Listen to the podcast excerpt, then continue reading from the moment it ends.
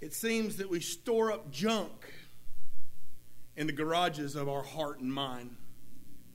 It's like we're holding on to anger, holding on to souvenirs so that we can recollect and remember all the things that made us angry.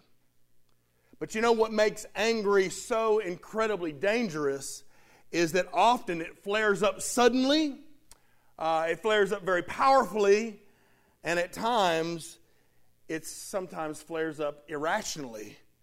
But here's one thing it always does it always causes damage.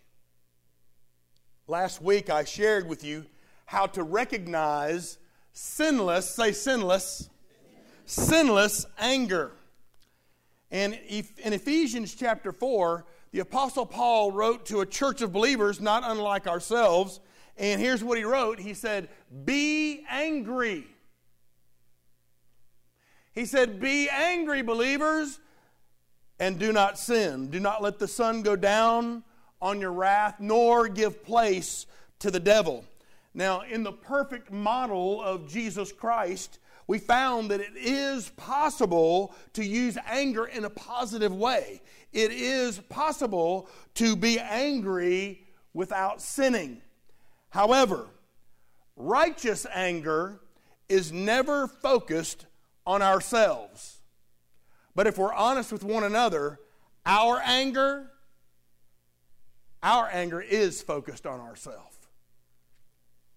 Our anger almost always stems from some form of selfishness. Aristotle said it well.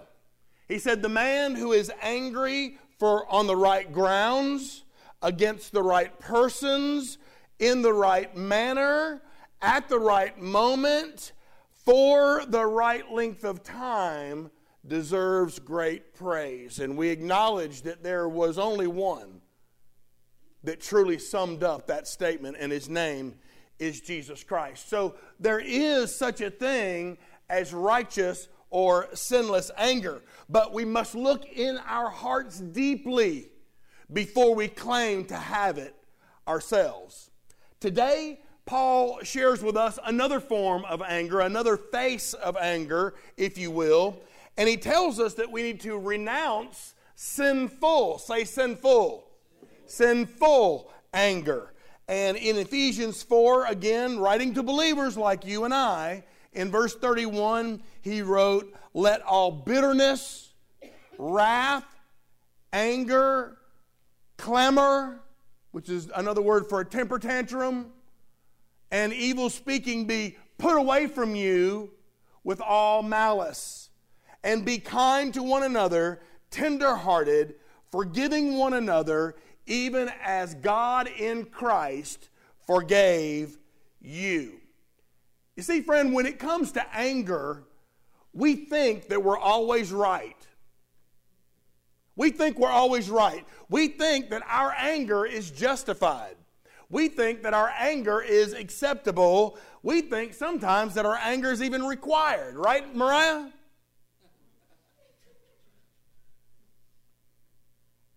We think that our anger is righteous like Jesus's, but most of the time, in all reality, our anger is nothing more than regular old, garden variety, sinful anger. And Paul says it reveals itself in several different ways. It reveals itself as bitterness. What is bitterness? Just holding on to a grudge. How many of you have held on to a grudge in your life? Amen. He says it also reveals itself as wet wrath.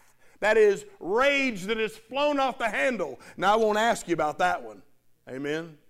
It also reveals itself as clamor or temper tantrums. It reveals itself as evil speaking, which is nothing more than talking with a tongue that's been dipped in poison. We all have areas of our life where our emotions seem to take over and cause our anger to flare. So, what in heaven's name are we to do about those moments when we find our anger flaring up? Well, the Bible gives some really good, positive prescriptions on ways to handle our anger. The first way that I want to talk to you about today is don't nurse your anger. Don't nurse your anger. Remember that anger most always is a choice.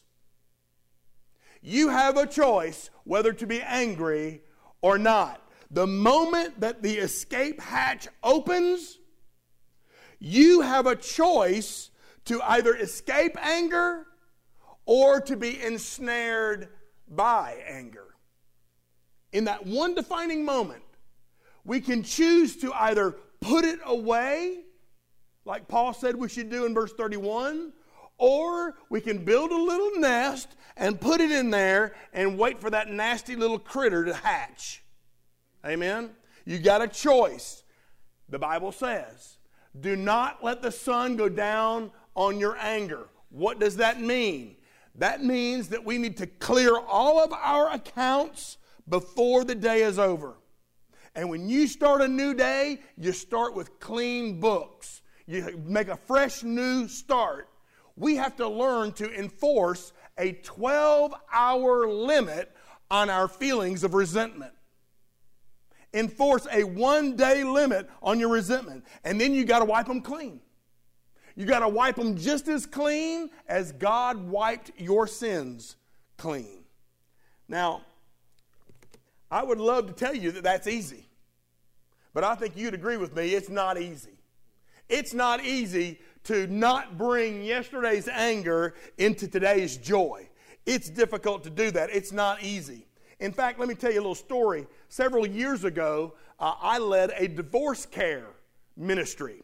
And divorce care basically is a ministry that helps men and women to deal with the tragedy of divorce. Now, I remember this one woman who was constantly spouting off about her rage and about her bitterness toward the husband who had abandoned her for another woman. And I remember asking this woman, I said, What is keeping you from moving on in your life? What is it that is not letting you let go of your anger? And I'll never forget what she said. She said, It's the only story I have. That's all she could see was how she had done wrong. So sometimes we need to write the end to a chapter. Sometimes we need to write the end to a story, even if the ending is unhappy. We need to write the end and begin a fresh new chapter. Nurturing your anger, friend, is no way to live. Do not nurse your anger. But we also will learn now that we don't need to rehearse our anger. We all know people who love to tell us about their anger, just like that guy on the video. Had a whole garage full of mementos, full of souvenirs that he kept when he got angry and they love to tell us about the anger in deep detail. They are what we call anger artists. And they paint broad strokes with their paintbrush. And what is their paint? Words of bitterness. They can't see how their anger has consumed them, and they can't see how ugly anger truly is. Now, according to one expert on anger, the notion that some other person makes you angry is a myth. Can't nobody make you angry. You have the choice to be angry. You can't, it cannot be done. Somebody else cannot make you angry. If you become angry, it's because the anger's already in there. You just allowed that person to pull it out. But no one can make you angry. The primary way that, that anger comes about, the anger that flies off the handle comes about, is in the rehearsing of it. Talking over and over again. Have you ever done this? I've done this before. I get mad at somebody for something they said to me, and for a, whole day, I'll think, I'll say, you know, the next time I see them, I'm to tell them so and so. And then after I tell them so and so, I'm to tell them so and so and then I'm to do so and so, and I'm to, and that'll show them. What is that? That's rehearsing. Going over and over and over what somebody said, looking and hearing those hidden meanings in the words they use. We keep building and fueling the fire until eventually a raging inferno occurs and our anger is out of control. Rehearsing your anger, friend, is a dangerous, dangerous thing. But not only do we rehearse our anger, but we also need not converse about our anger. This mouth you got is a very deadly weapon. Not the mouth itself, but what comes out of it is a very deadly weapon. Don't use your words to encourage anger. Ephesians 4:29 again Paul is writing to believers like me and you. And it's, uh, um, it's miraculous that he has to tell believers this, but he does. He says, Let no corrupt word proceed out of your mouth, but what is good for necessary edification, that it may impart grace to the hearers. What does he mean, no corrupt word? Does he mean I need not be cussing? Well, certainly that, but you need to know what that word corrupt means. That word corrupt in this context means damaging. Don't speak damaging words. Don't let damaging words come out of your mouth. But think about it. How much time do you spend damaging your boss? How much time have you spent damaging your parents, damaging your children, perhaps damaging your neighbors or damaging your coworkers? Many people even damage their spouse with the words that they use. Damaging. If you're listening, friends, say amen. amen. Words are much too powerful, much too powerful to be used carelessly. You must guard every word you speak. Use your words to bless people. Rather than running people down, focus on imparting the grace of God to them and building them up. You don't want to use your words to damage people. Speak words that point people to Jesus. And if they don't point people to Jesus, then don't say them. Be careful of your words. They are much too powerful to be used carelessly. Listen to what Proverbs 22 says in verse 25. Bible says, make no friendship with an angry man, and with a furious man do not go, lest you learn his ways and set a snare for your soul. Can I tell you, and young people especially, can I tell you that who you hang out with affects the way you talk? I'll never forget when I was working at Transtar. And I want you to get this picture of the clients I had. And this is nothing against the, the mechanics of the world, thank God for them. But these were men who uh, were the rough sort. They all had a, a rag out of their back pocket. And I would call them wanting their parts order so that I could make money. Well, in order to relate to them and make friends with them and uh, make sales with them, well, I wanted to talk like they talked. Well, I want to tell you, they talked filthy. But it didn't take me long to figure out that I had to be a friend with them in order to get the sales. And so, guess who else started talking filthy? Your friends will affect the way you talk. If you hang out with smart aleck, sarcastic people, I want you to know that sooner or later that spirit is going to seep right into you. If you hang out with people who repeatedly use profanity, mark my words, you will eventually use those words too. Be careful who you hang out with. And whatever you do, don't converse about your anger. But also, fourthly, I want to tell you that you don't need to disperse your anger.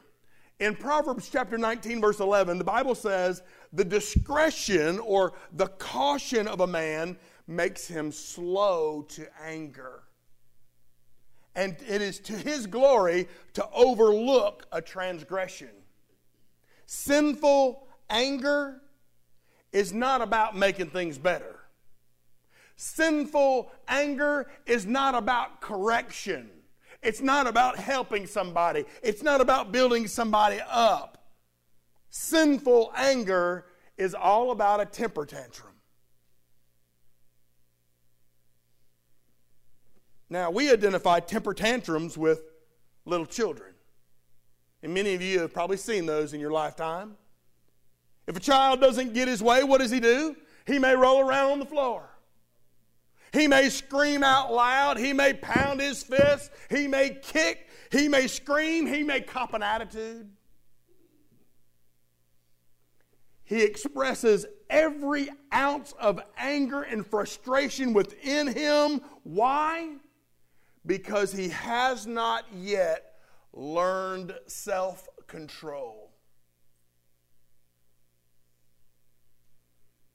Now, most of us, and I say most of us, reach an age where we don't do that no more. But how many times have you seen an adult temper tantrum? Amen? Oh, it may not be the rolling around on the floor, screaming, yelling, and hollering, but it does involve cursing, yelling, screaming, getting in somebody's face, all because you didn't get your way. That's called dispersing your anger. Now, on a few occasions, I have found that it's best to go to the Lord in prayer rather than disperse your anger. Let me tell you about one such example. For about 10 years straight, Five days a week, I went to the same stop sign on my way to work, either going to work in the morning or going back from lunch. On this one occasion, and I'll say it was only once, but I probably did it all the time, I just kind of rolled right through that stop sign. Well, as I rolled through that stop sign and took my right hand turn, much to my chagrin, was State Trooper Simpson. Anybody know him? Thank you. State Trooper Simpson is kind of a no nonsense guy. And he was parked on the side of the road. He didn't turn his lights on. He didn't chase me. He got out of his car and stood in front of my car. And I rolled down the window and said, Yes, sir, as if to say, What do you want with me? And he commenced to blowing me out for rolling through that stop sign. I'm talking about he let me have it. Don't you know what STOP means? He was dispersing his anger all over me. And guess what? I come that close to dispersing it right back. He didn't give me a ticket, but he dispersed his anger all over me. But rather than disperse it back, I took it, I bit my lip, and I drove three driveways up and I pulled into that driveway. And there I prayed for State Trooper Simpson. This was a, a, time before I understood really what law enforcement officers go through. That was before I understood that, that officers of the law were under constant stress. But I was so mad that I prayed for him. And you know what happened? I was able to disperse my anger, and I didn't get a ticket. when you must deal with anger, don't nurse it don't rehearse it. Don't converse about it. Don't disperse it. Instead, reverse it. Reverse it. What is anger in reverse? Well, have you ever broken something or said something or done something and you wish you could reverse the damage it caused? I've been there. Well, we know that time is not reversible, but the Bible does tell us a way to reverse anger. We can reverse anger. How do you do that? Well, if somebody's blowing you out because you rode through a stop sign, go pray for them. If somebody makes you angry, offer love in return. If someone threatens you with harm, feel compassion for what might have made him or her feel that way. Instead of retaliating, offer forgiveness. Instead of giving what you get, give what you don't get. Give respect appreciation, and forgiveness. You see, friend, Paul wrote to another church, and he was all the time writing to churches about the way they talk. He wrote to one church and he said, If your enemy hungers, feed him, reverse it. If your enemy is thirsty, reverse it, give him a drink. For in so doing, you will heap coals of fire upon his head. Now, does that mean that Paul wanted somebody's head to blow up? No.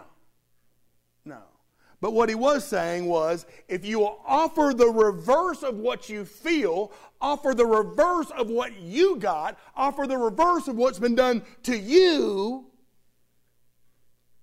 things will be different. Now, is that an easy thing to do? No. It's nearly impossible aside the power of God. What it does take is a wealth of wisdom. It takes a wealth of maturity, and the biggest thing is is it takes self-control. You have a choice whether you're going to get angry or not. Offer the reverse, and the results will be very much worth it. Now, David Jeremiah shares a story that illustrates this so well. And here's what he says He says he was turning into a fast food restaurant and he wasn't paying much attention when he unintentionally cut this lady off going through the drive through lane. Now, you start messing with somebody's food, you're always going to have a problem, amen? But this lady was furious. She was furious. She laid on her horn she rolled down her window and screamed obscenities that he had never heard before. Began to give him all kinds of sign language that he really didn't understand. He said it was like a full fledged, full media presentation. She was mad.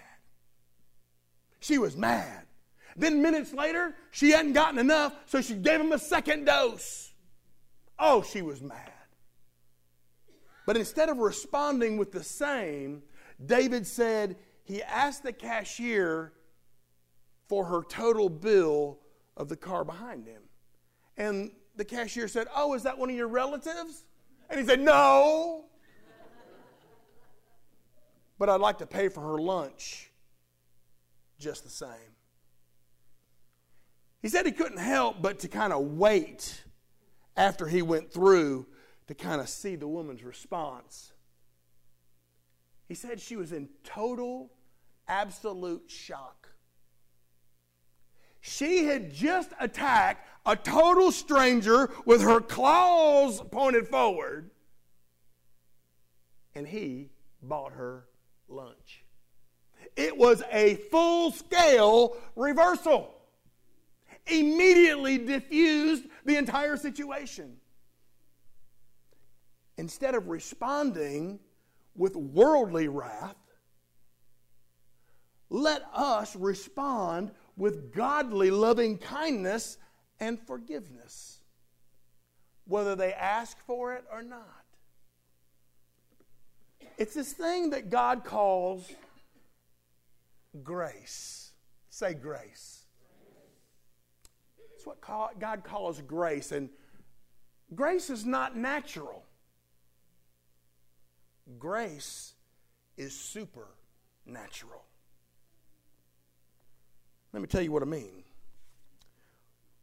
One day, many, many years ago, there was a man who was beaten and tortured.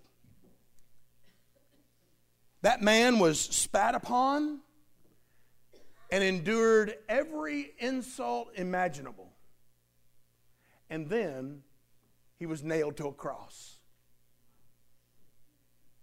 Hanging there in agony and pain, with blood flowing from nearly every part of his body, he could have yelled out curses to those people who were killing him.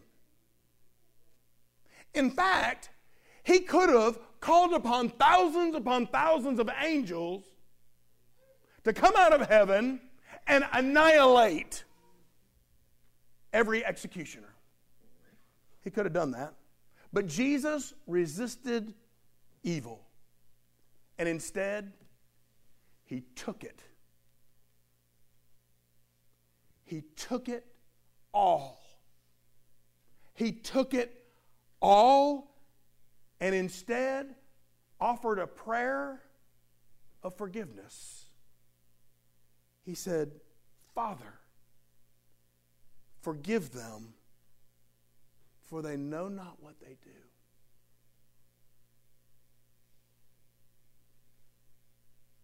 When Jesus chose that reaction, the greatest of all miracles occurred.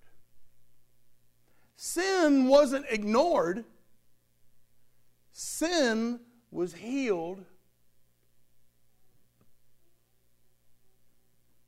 And eventually, death was destroyed. All because of the choice that Jesus made. Now, the Bible is clear that you and I are to live out that same pattern good for evil blessings for curses, compassion for hostility. And the day you do this, miracles begin.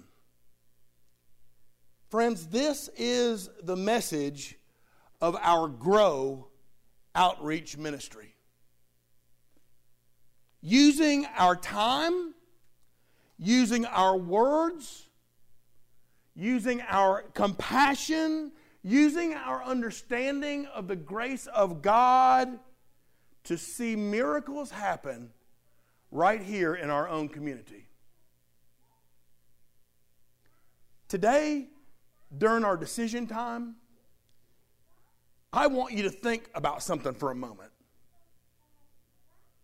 I want you to think about what it would be like to fall into the hands of a righteously angry God.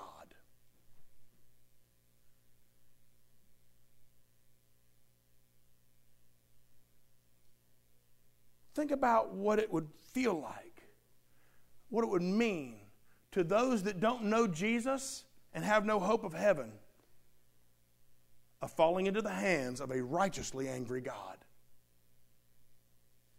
but not only for those that don't know him, but also for those of us that do know him.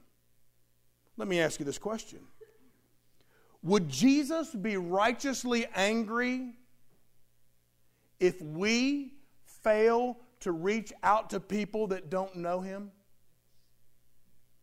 Would he have a leg to stand on with his anger?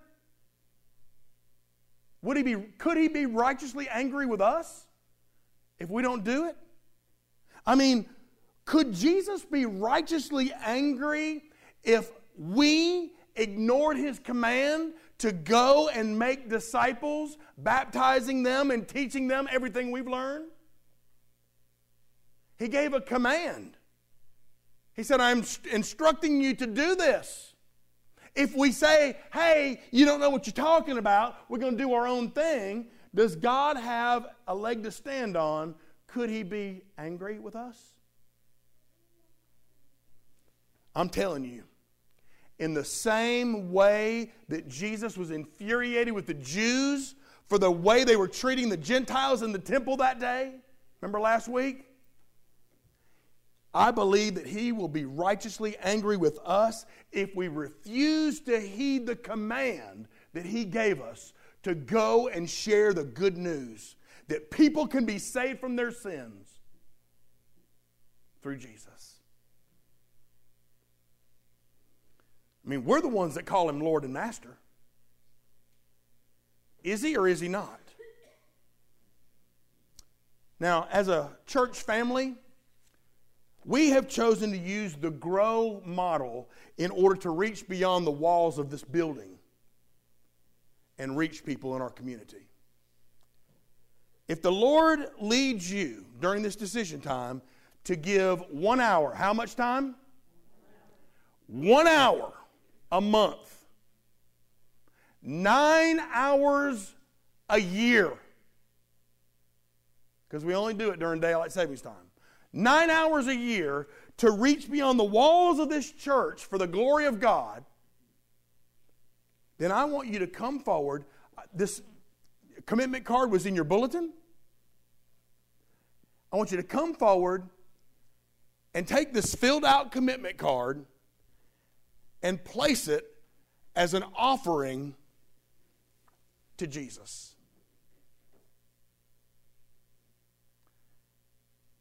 If you didn't have a card, there's some up here. And I've got a pen. I had a pen. See, outreach is not just an individual effort. It's not just up to, to Kathy as our evangelism director to do all the outreach for all of us. It's not up to just Brother Bill to go out and reach beyond the walls of this church. It's not just up to you, a few deacons to do the work of the church. This is a family effort. And outreach will not occur successfully unless we do it as a family. So, my question to you as we close is this